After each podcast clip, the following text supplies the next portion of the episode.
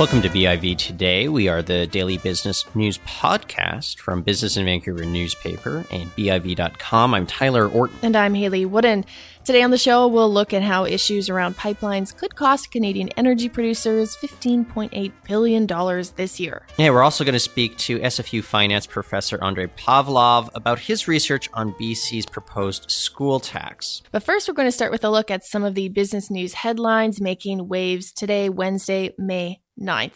Starting with the fact that the value of Metro Vancouver building permits shot up 114% in March this year compared to last year. Now, it is important to note that in March 2017, the value of permits issued fell 39%, but the figures we're seeing out from Stats Canada today do show that March of this year has more than made up for that decrease about $1.2 billion in permits were issued, which led the province, which in turn helped push national figures up 3.1% month to month. I think what you we would be looking forward to in the near future, then, based on these numbers, is uh, more of a labor crunch going on on the west coast here, which we're already facing right now. So it just makes me wonder what the industry is going to do about this. Yeah, no, that's a very good question. A lot of cranes in the air these days. It's hard to imagine that yeah we could see that double.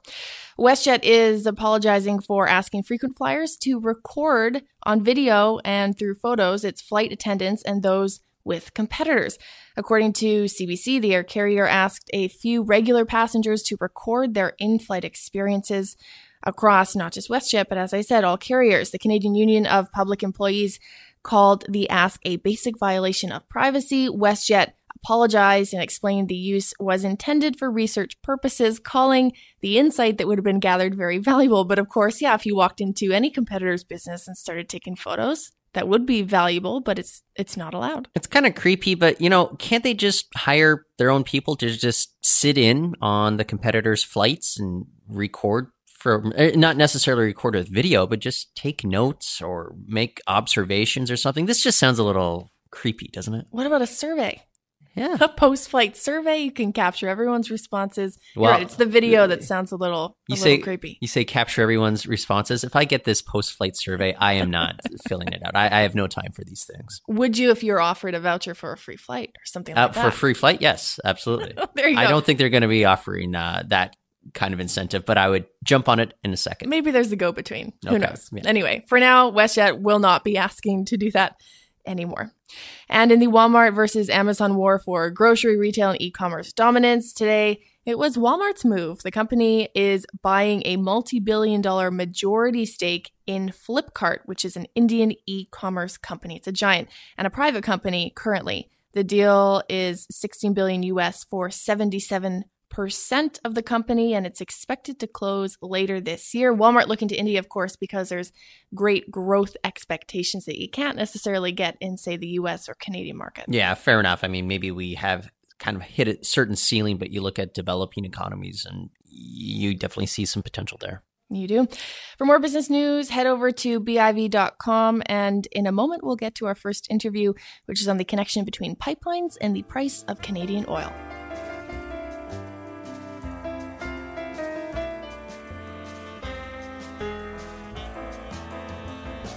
Insufficient pipeline infrastructure can actually keep the price of Canadian oil at a discount compared to US oil prices, which incidentally we've seen rally quite a bit this week. New research from the Fraser Institute says that the challenge of physically getting Canadian crude to market could cost Canadian energy producers $15.8 billion this year. Ken Green joins the show today to walk us through the findings. Ken is the Senior Director of Natural Resource Studies at the Fraser Institute, joining us today on the line from Calgary. Ken, welcome back to the show. Thank you. Good to be with you. Walk us through how exactly a lack of pipeline infrastructure can impact the price of Canadian crude. Sure. Um, the, the biggest issue is that we have really one customer for Canadian oil and gas, and that's the United States. Uh, and we have one uh, transportation network that drains into the United States, into the, the Midwest mostly, and then makes some of it makes its way over to the Texas Gulf. But we're we're selling our oil into a glutted market, and there are there are several different reasons why we can't command the same price as light sweet crude from West Texas intermediary, for example.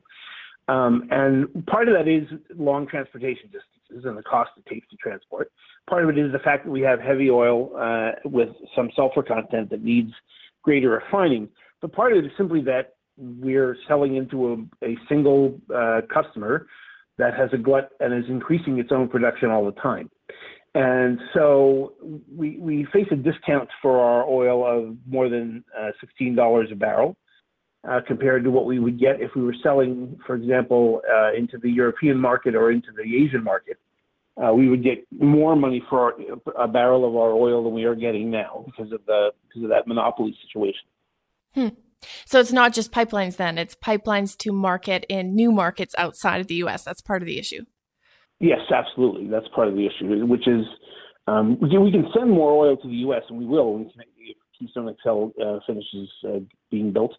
Um, and there, there are refineries ready to take it on the East Coast of the United States. Um, but um, uh, it, the, the, challenge we face is diversifying our markets. Uh, you know, we have our, a lot of politicians are saying how we have to diversify our economy, and yet they don't seem to apply that to diversifying our energy economy by getting new customers in other markets. And that means getting access to Asia and Europe, and, and um, that means getting coastal access for exports for our products. Uh, I, I, want to talk about those diverse markets in just a moment, but let's stick around with our, our main customer here the United States. Let's look at, say, the Keystone XL pipeline. And if we do increase capacity, are we not just sending this oil to a market that you said already has a glut right now? What would you know the construction of that infrastructure really do to alleviate some of the issues that we're talking about here? Well, the overall market has a glut, but there are regional differences, right? So there are refineries that, that need to use heavy oil to make the products they use. Um, and some of those are in um, on the Texas Gulf Coast and, and are eager to get our, our um, oil. Uh, so, and and for, for, for other uses, not just for not so much for export, but even for for refining and then sell, selling back into Canada, for example, or on the east on the east coast, instead of uh, needing imports from places like Venezuela and, and OPEC. Um, so there are markets there. They're regional markets, um, but but the big picture is that in Oklahoma and the Midwest, which is where we, we mostly export to, uh, there is quite a there is a, a oil glut, uh, and um, therefore we're getting less than we could command.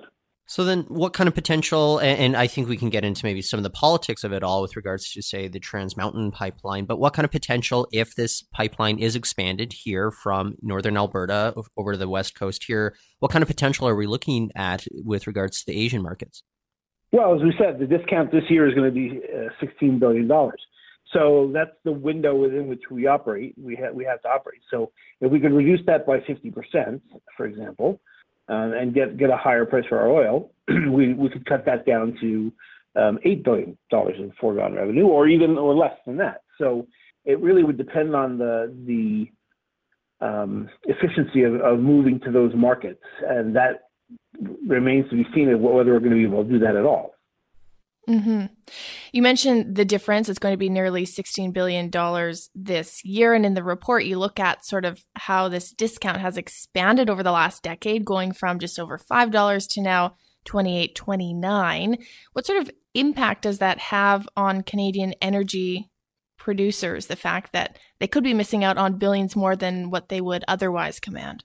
Well, what it does is, and we've seen this happen, this playing out. What it does is it reduces the attractiveness of Canada uh, as a place for investment and expansion of energy production activities. If you can make uh, $25 more per barrel uh, by operating in Oklahoma or Texas than you can in Alberta, um, or British Columbia for that matter, um, you're likely to do that. And we're seeing investment flee uh, from from Canada in the energy sector because we we have policies in place that, that are hindering energy development at the same time as we're having a discount, and, and, and until recently, at the same time that there was a global um, drop in, in uh, oil and gas prices. So uh, it was a perfect storm, and we're seeing reduced uh, investment or interest in investments in Canada as a result.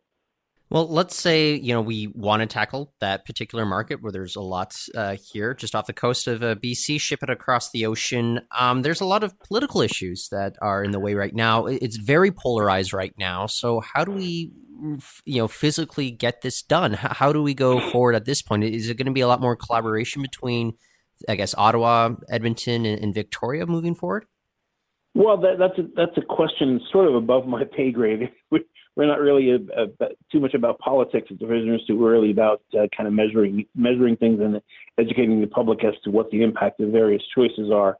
But um, I would say that uh, um, certainly some kind of uh, cooperation between the federal government and, and British Columbia uh, is going to be necessary, or some sort of agreement is going to be necessary to move things forward.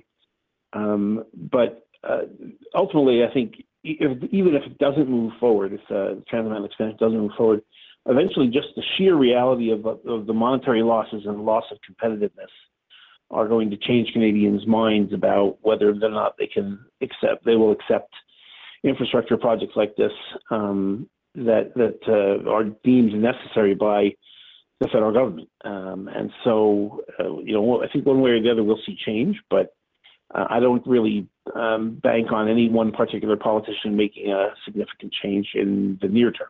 Well, uh, the other question mark that I think a lot of people have right now is if we look at the viability of, say, the Chinese market in the long term, not necessarily the medium term, but China is trying to get off of you know pollutants. They are trying to go cleaner. We have an opening up of the market with, say, you know, natural gas, for example. How mm-hmm. long do you actually see market viability going on uh, with regards to just a country like China, for example?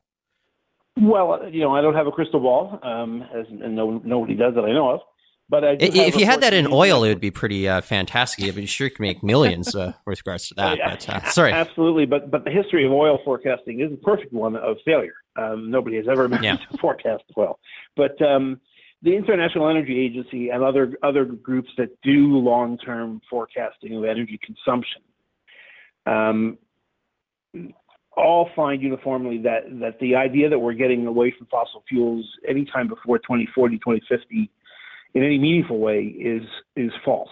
Uh, the the latent demand for transportation, for chemicals, for uh, consumer products uh, in the Asian market, there are two billion people without access to modern forms of energy um, or, or, significant access to to, to uh, motorized transportation. Um, that that's real and it will stay real. And therefore, the long term uh, demand for oil and gas, I think, is predictable and reasonably strong. Um, the question is who's going to meet it, uh, and will, will, that be Canada, which has had a history of increasing its oil and energy production while bringing down air pollution, um, as as for that matter has California. Um, or will it be other countries around the world like uh, Venezuela and OPEC and places where they're less conscientious about their environmental protections and their social protections for that matter? Uh, that's what remains to be seen. Mm-hmm. You're joining us, of course, from Calgary. We're here in Vancouver, and we touched on this a, a little bit. Both provinces have very different views on pipelines, but I, I, I want to put this to you. It could be easy for critics in Vancouver to say, okay, well, energy producers that are multi billion dollar entities, often multinational companies, missing out on a few billion in revenue. Why should I care? And I'll put that question to you. Why should Canadians and British Columbians outside of the direct energy industry care about some of the findings in this report and care about how we get product to market and how it's priced? That's a, a good question. I'm sorry that the apparently the police are coming for me. Uh, so hearing, if hearing sirens, sirens that, that may be one. But um, uh, no, it's a very good question, and, and the answer to that question is it's not just about Alberta, and it's not just about the oil and gas companies. It's about the people they employ. It's about the service sectors that that that service them with with everything from uh, metal fittings and, and, parts to labor. It's about uh, the governments that get take a share of those, those that income and use it on healthcare and education and infrastructure. It's about pension funds that um, that are, are elderly depend upon uh, revenues from to uh, enjoy a retirement or their their elder years. So it's it's really a it's a it's a, a ripple effect across the economy. Uh, and you know, there's a saying, right? There's a, a death of a thousand cuts. Mm-hmm. One cut may be small, but we have numerous cuts going uh, in in the, this particular sector and and other natural resource sectors. And we are a natural resource economy to a certain extent, a significant extent, both historically and now, uh, and probably pros- prospectively into the future. So. Uh, this is not just a it's not just a single sector or just a you know the the vilified fat cats who are going to take a haircut. It's really all of our society. Well put. Ken, as always, really appreciate you coming on the show. Thanks for joining us. Oh, it's always a pleasure. Sorry about sorry about the police coming to get me. Hey, it would have made good radio, but we're glad that you're safe and sound and not on your way to jail. yes, I am. I am both of those. That's Ken Green, Senior Director of Natural Resource Studies over at the Fraser Institute. Stay with us a moment. We're going to be taking a look at the potential implications of BC's proposed school tax. That's coming up next.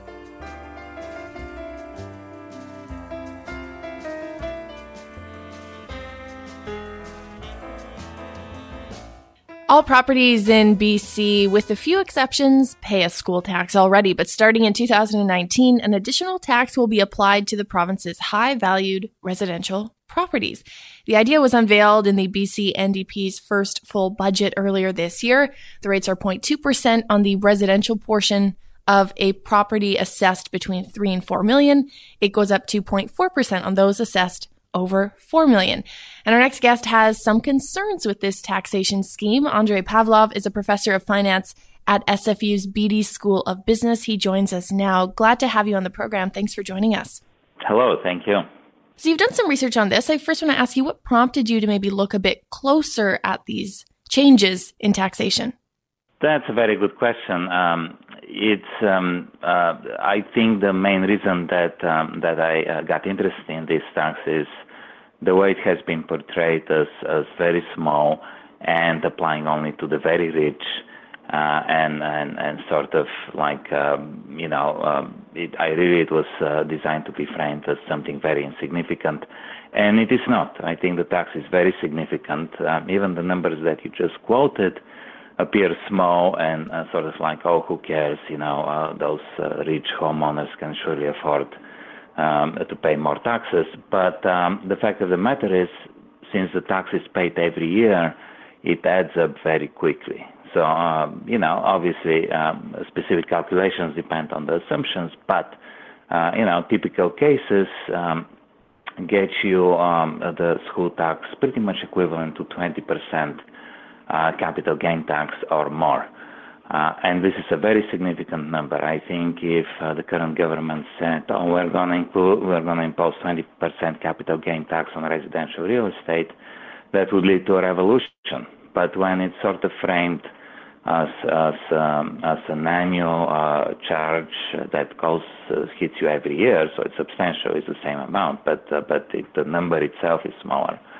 Um, somehow um, the, the message that this tax is very substantial gets missed.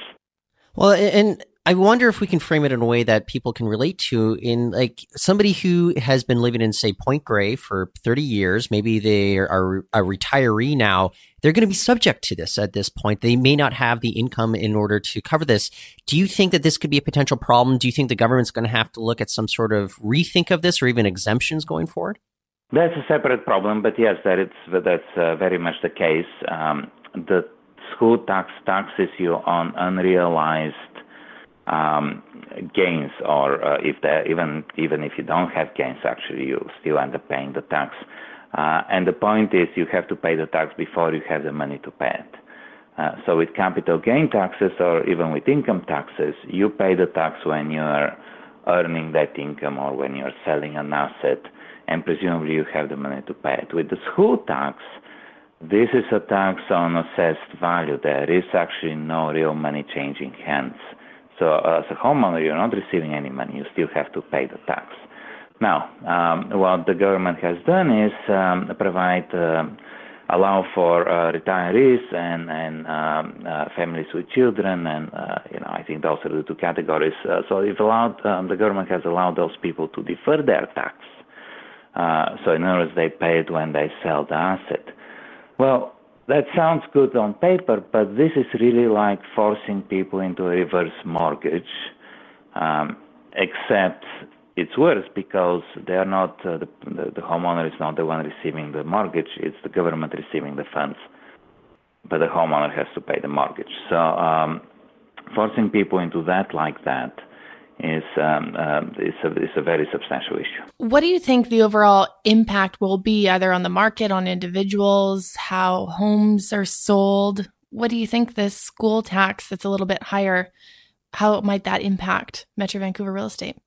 Well, it, it certainly is going to have an impact into um, uh, immediate ways when some homeowners are going to have to be um, are going to be forced to sell because they need to uh, pay this now higher tax. And as you said, if it's uh, someone who's been living in a house for a long time, they may not necessarily have the cash flow to cover those payments. Um, so, uh, and then the question is, okay, well, you can sell. That's another story out there. You can sell, but then so then you downsize and you make you all these huge capital gains, and you should really be happy about that. Well, yes, but the question is, who are you going to sell to? Because anyone else who tries to get into the market now, uh, at the high end of the market, is going to have harder time doing so, because they will be they will be subject to this tax and a number of other taxes and anyone even um, trying to get into the uh, into the middle of uh, range of the market, you know, two to three million dollar homes, will also struggle because you know through inflation, um, property prices are going to go up over time, and uh, but the tax uh, the tax exemptions are uh, not indexed to inflation, so sooner or later, many more properties are going to be subject to the tax. Uh, so then people might think twice before they buy um, even a cheaper home today. So, what do you think would maybe be a better alternative to the issue that the government is trying to address here, which is obviously raising more money for the school tax, but target, targeting the quote unquote wealthy if this could have these unintended consequences? So, first of all, uh, the money is not going to the to schools; it's going to general revenue. Uh, so, I think the school tax, the way it was labeled, is uh, is purely for um, public relations reasons. It has nothing to do with schools.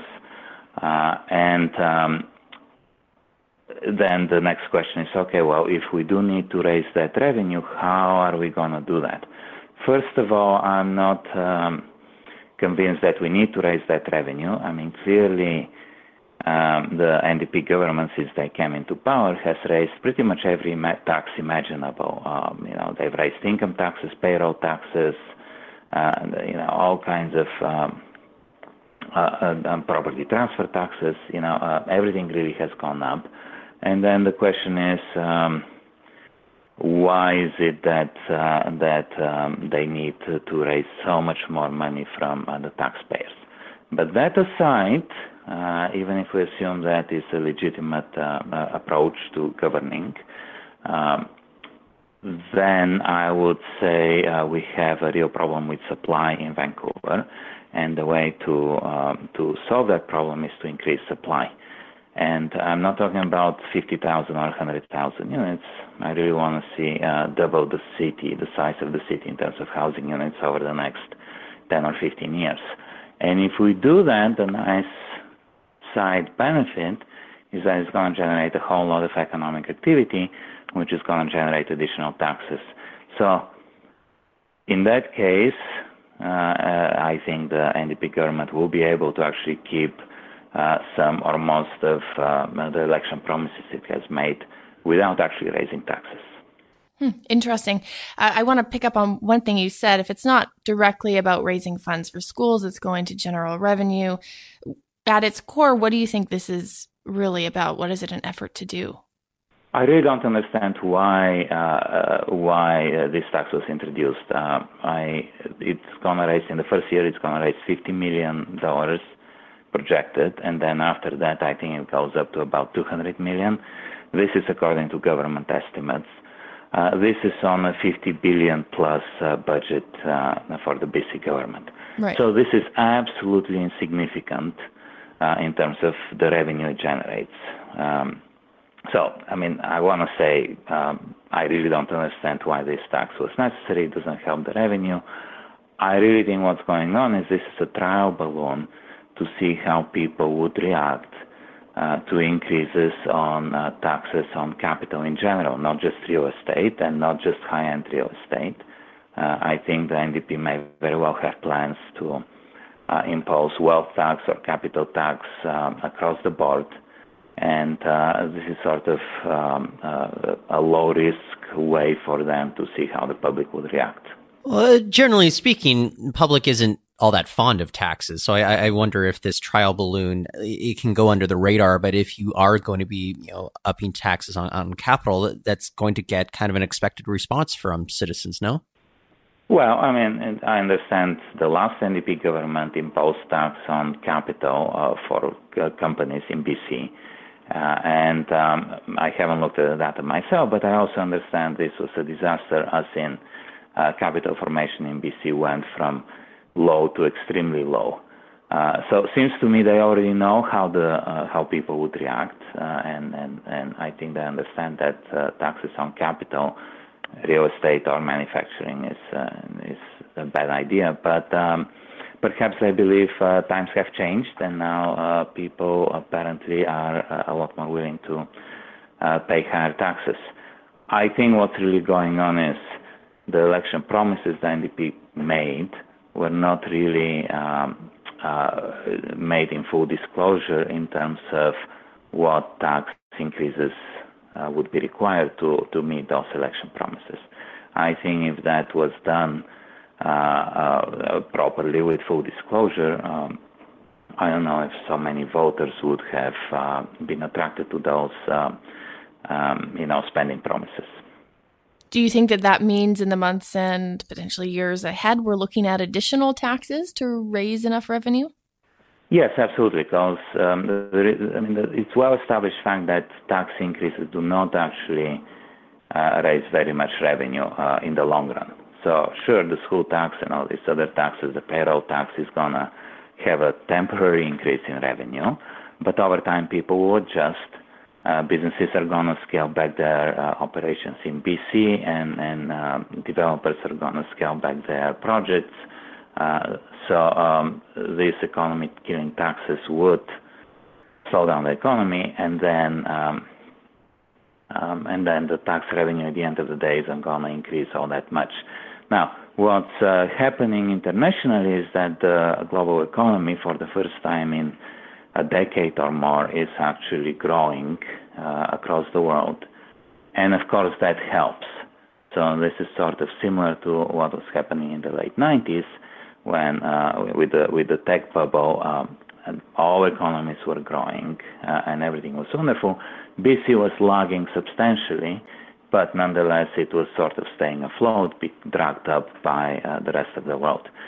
So similar things are happening right now, but those uh, global economic expansions don't last forever, as we discovered, uh, you know, in 2008. And if uh, something does happen to that global economic uh, expansion, BC is going to be in a very uh, tight spot. Hmm. Andre, thank you so much for joining us on the show today. Really appreciate you coming on. Absolutely. Best of luck. That's Andre Pavlov, a professor of finance at SFU's Beedie School of Business. And you've been listening to BIV Today. Thanks for joining us. We're the daily business podcast from the Business in Vancouver newspaper. And you should subscribe to us on iTunes. You can also find our past episodes and go to BIV.com for all of our stories. But for now, thanks for joining us.